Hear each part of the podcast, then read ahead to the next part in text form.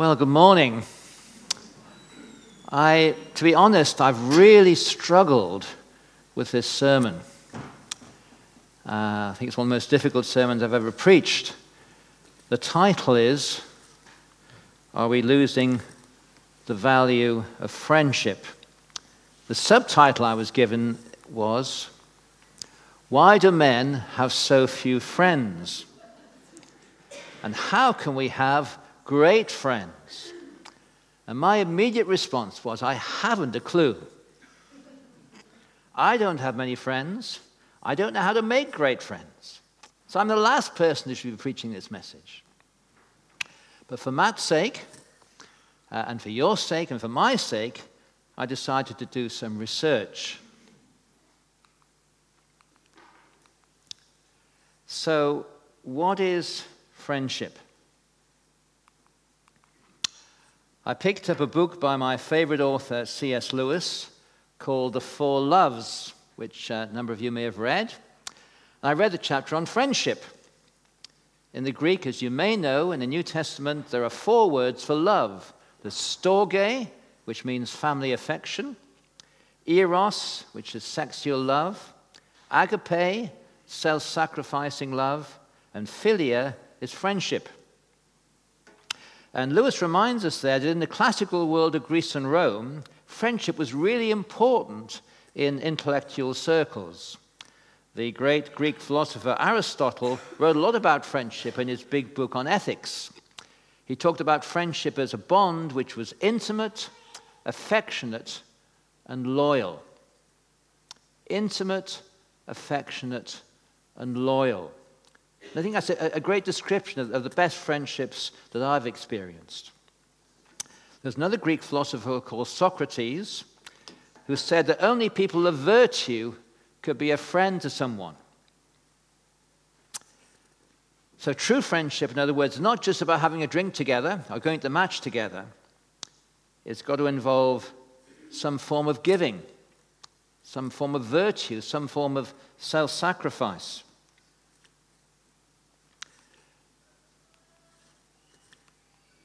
Friendship to these ancient philosophers seemed the happiest and most fully human of all loves, the crown of life and the school of virtue. Now, that may well be because the idea of having your wife as a friend wasn't in the culture. So these learned men would discuss ideas of literature or art or music with their friends, but probably not with their wives. But over the past 2,000 years, friendship has gone up and down and changed a lot in the popularity stakes. In uh, about 20 years ago, some of you remember, we had the Friends phenomenon. Six young single adults, three male, three female, living in close proximity in New York, hanging out together, sometimes having sex together, but always having fun together. Very different from Aristotle. And as people these days have got married later in life, and teenagers have become more independent of their parents, friends, or the lack of friends, have become so important to many young people. But what is a friend to a young person today? Is it friends on Facebook? Do you know, I have 934 friends on Facebook. Can you imagine? Shows how old I am. but are they really friends? Would they come to see me if my wife died or if I had cancer? And many young people have hundreds of Facebook friends, and yet they're desperately lonely. They're desperately lonely.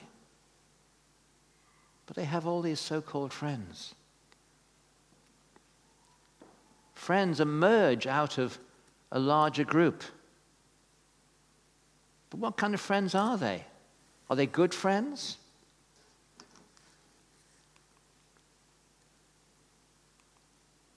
How many friends can you have? The first century Greek philosopher Plutarch wrote, What then is the coin of friendship? It is goodwill and graciousness, combined with virtue, than which nature has nothing more rare. It follows then that a strong mutual friendship with many persons is impossible. But just as rivers whose waters are div- divided amongst branches and channels flow weak and thin, so affection, naturally strong in a soil, if portioned out among many persons, becomes utterly enfeebled. In other words, the more you stretch it out, the weaker it gets.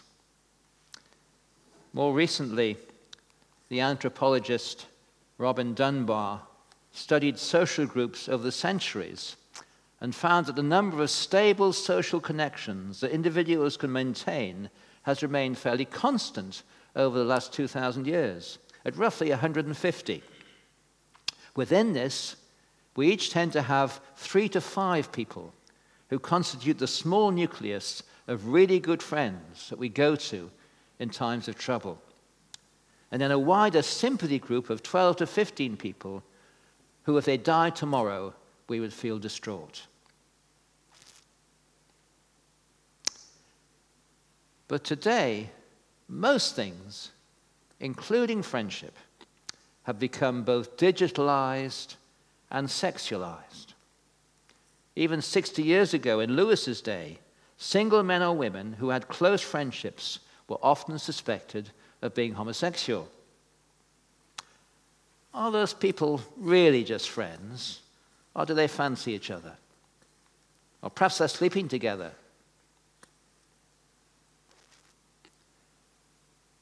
One of the greatest depictions of true friendship in modern times, I believe, is that of uh, Frodo Baggins and Sam Gamgee in The Lord of the Rings, my favorite book.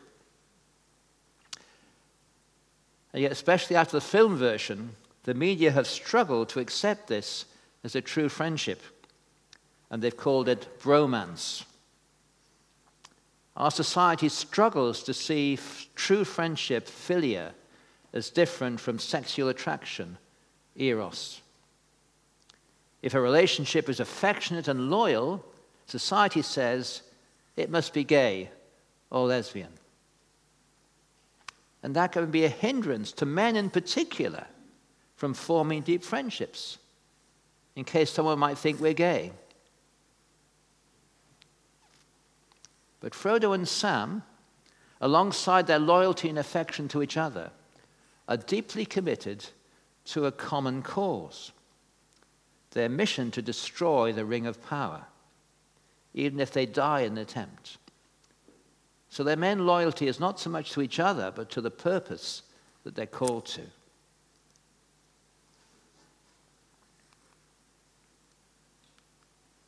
So, what's the difference between an acquaintance, a true friend, and a lover? Most of us have crowds of acquaintances old school or college friends, work colleagues, neighbors, people we see at church or the pub or the football match or the art class. We meet out of a shared interest. We, we do stuff together. We focus on the goal. But sometimes, as we're doing stuff together, maybe over coffee in the hall afterwards, we start chatting to someone and we realize we have even more stuff in common than we thought. We have a common interest in such and such. We, we, have a, we like a particular writer or artist or, or a, a singer. So we say, let's meet for coffee sometime or a beer. And we talk more, and eventually we find that we, we can share some of our deepest thoughts and feelings with this person. And we begin to become friends. Now, in some cases, this friendship can lead to eros. Friends become lovers, but not always. In many cases, we remain friends. We're not attracted to each other sexually, but we share a similar vision, a similar purpose, a similar joy, a similar excitement. And we respect each other. We may not always agree with each other, but we enjoy talking to each other. And we find we have lots to talk about. Wonder if my wife would like to join me for a moment. It's been said that lovers stand face to face and look into each other's eyes. When Jill and I had our first date, uh, and I realized this, is, this was the one, we had a meal together and we looked into each other's eyes. a bit disconcerting, I have to say. At least I looked into her eyes. but then, after the meal, we went outside and we were in this kind of wood and we were talking about all kinds of wonderful things, looking forwards. And I felt at that moment, gosh, we have so much in common. This is it.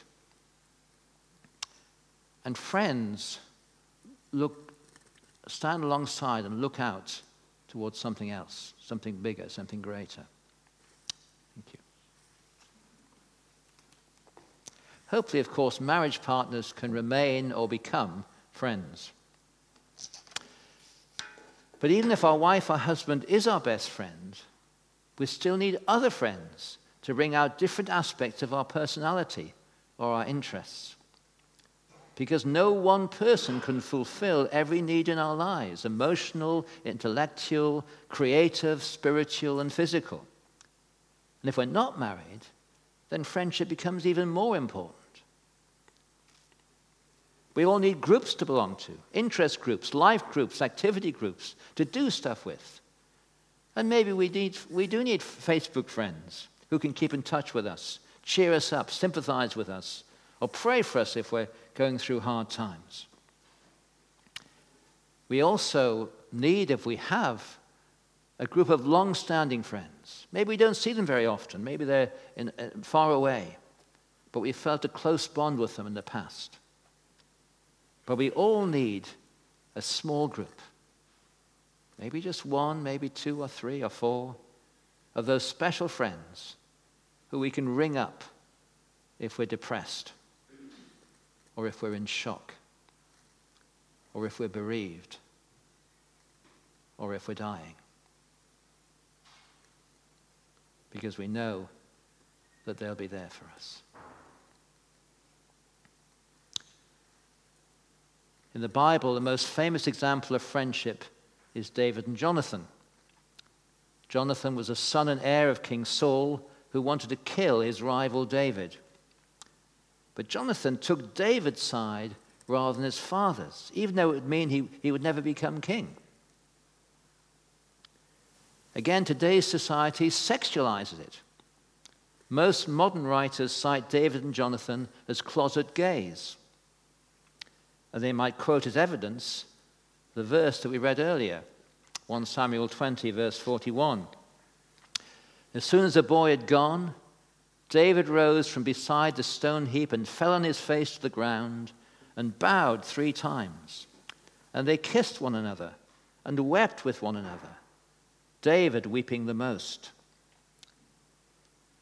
But writers who say that miss the point, as they do with Frodo and Sam. David and Jonathan are not just united in affection and loyalty to each other, but to a greater cause of fulfilling the Lord's prophecy to David through Samuel that God had chosen him to be the king over Israel. So it's their faithfulness to the Lord and his promises that draws them and keeps them together, as we see in the next verse, verse 42. Then Jonathan said to David, Go in peace because we've sworn, both of us, in the name of the Lord, saying, The Lord shall be between me and you, and between my offspring and your offspring forever. This wasn't a temporary flirtation, this was a, a, a, a bonding of families in the name of the Lord. So, true friendship is looking beyond ourselves towards the truth, the vision, the revelation that we've seen. And being open and vulnerable with another person who's seen the same vision. That's why I think it's difficult, but not impossible, for a Christian to have deep friendships with a non Christian, unless we share similar experiences. But what's the difference between fellowship and friendship? One is more to do with the things we have in common with every Christian Wherever we might go in the world, we, we have things in common. We, have the, we share in the Holy Spirit. We share in the Word of God. We share in Holy Communion. We share in the, the, the creeds and confessions that have been handed down to us over the centuries. And over coffee after service this morning or in our life groups, we can share in fellowship. We can share thoughts on Scripture. We can ask for prayer. We can pray for each other. But it's not the same as friendship. Friendship is a deeper thing. I believe friendship is first of all about commonality. It's about discovering a very special insight or interest or mission that we have in common. And there won't be many people who share that with us. Discovering that commonality. And secondly, it's about mutual respect. Gosh, I really respect this person. I'd really like to get to know them, discover more about them. And thirdly, it's about vulnerability. I think I can trust this person to open up my deepest feelings and thoughts and weaknesses. I think I can trust them.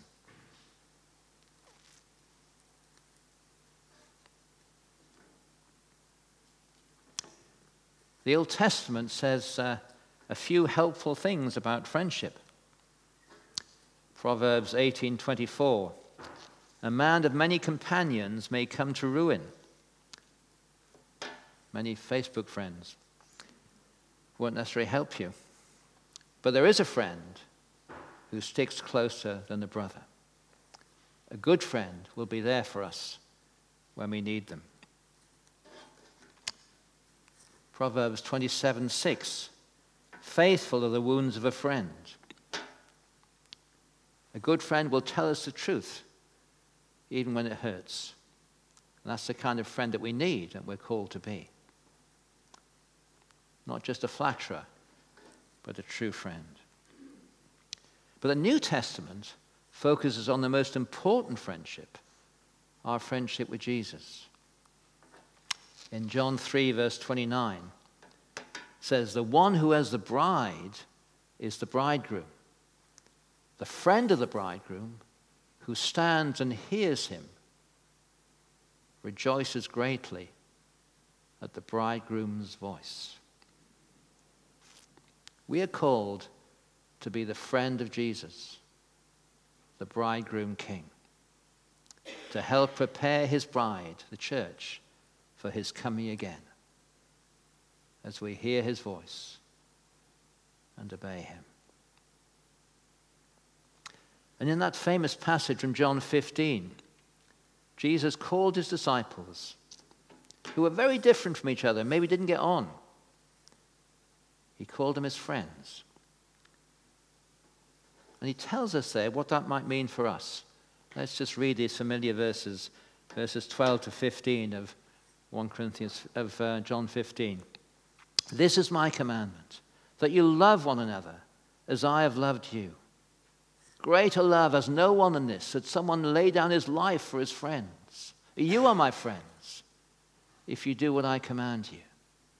No longer do I call you servants, for the servant doesn't know what his master's doing, but I've called you friends. For all that I've heard from my Father, I've made known to you. And we see here the keys to being a friend of Jesus. I'm going to look at them in reverse order. Verse 15. No longer do I call you servants, for the servant doesn't know what his master is doing, but I have called you friends, for all that I've heard from my Father, I have made known to you. Jesus discloses the secrets of his heart to his friends. What a wonderful privilege that is when we feel he's sharing something with us, some secret, some mystery, some insight, some revelation. He wants to share his heart with his friends. And then verse 14 You are my friend if you do what I command you.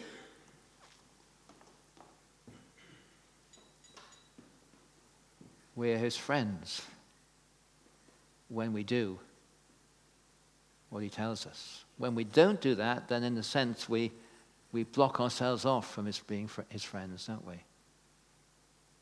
If we're his friend, we're in tune with him, we're, we're listening to him, we're doing what he tells us to do. Verse 13 Greater love has no one than this that someone lay down his life for his friends. Jesus laid down his life for us. And he calls us to be prepared to lay down our lives for him and maybe even for each other.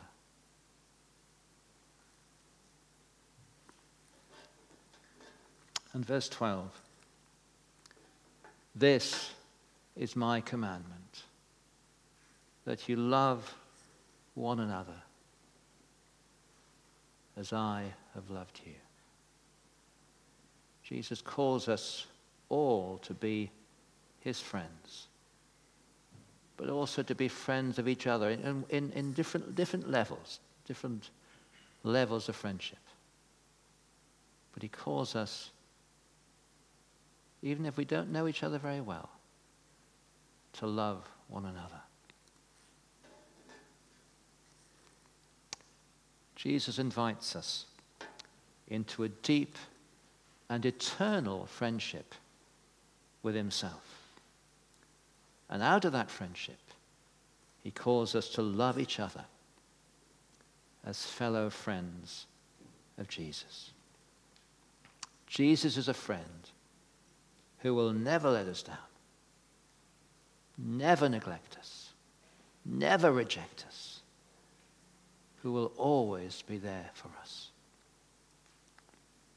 And with his help, he wants us to be there for each other at whatever level is appropriate. So, can we just pray together now?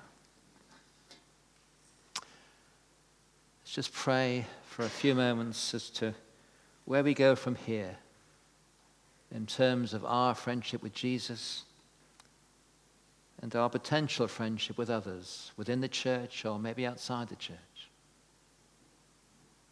Lord Jesus, thank you that you call us to be your friends. And that's a high calling, a very high calling. And Lord, we long to be worthy of that calling. We long, Lord, to be able to listen to you, to hear your voice, to obey your commands, to be ready to sacrifice ourselves for you, to love each other. And Lord, we thank you for each member of this church. We pray, Lord, that you would show us where we can be a friend. Maybe there's someone in this church, Lord, who can be one of our close group of friends that we so need. Maybe there's someone here who we can turn to if we're really struggling. Maybe we don't know them very well yet. Lord, show us if there's someone here you want us to get close to. Maybe there are others, Lord, that we just need to get a little bit closer. Who will never be our best friend, but will be a close friend. Lord, we all need friends, and we pray. We know we can't manufacture friends, but Lord, we pray that you would draw us to those you're calling us to, that we might love them, support them, help them, and be mutually blessed by them. Amen.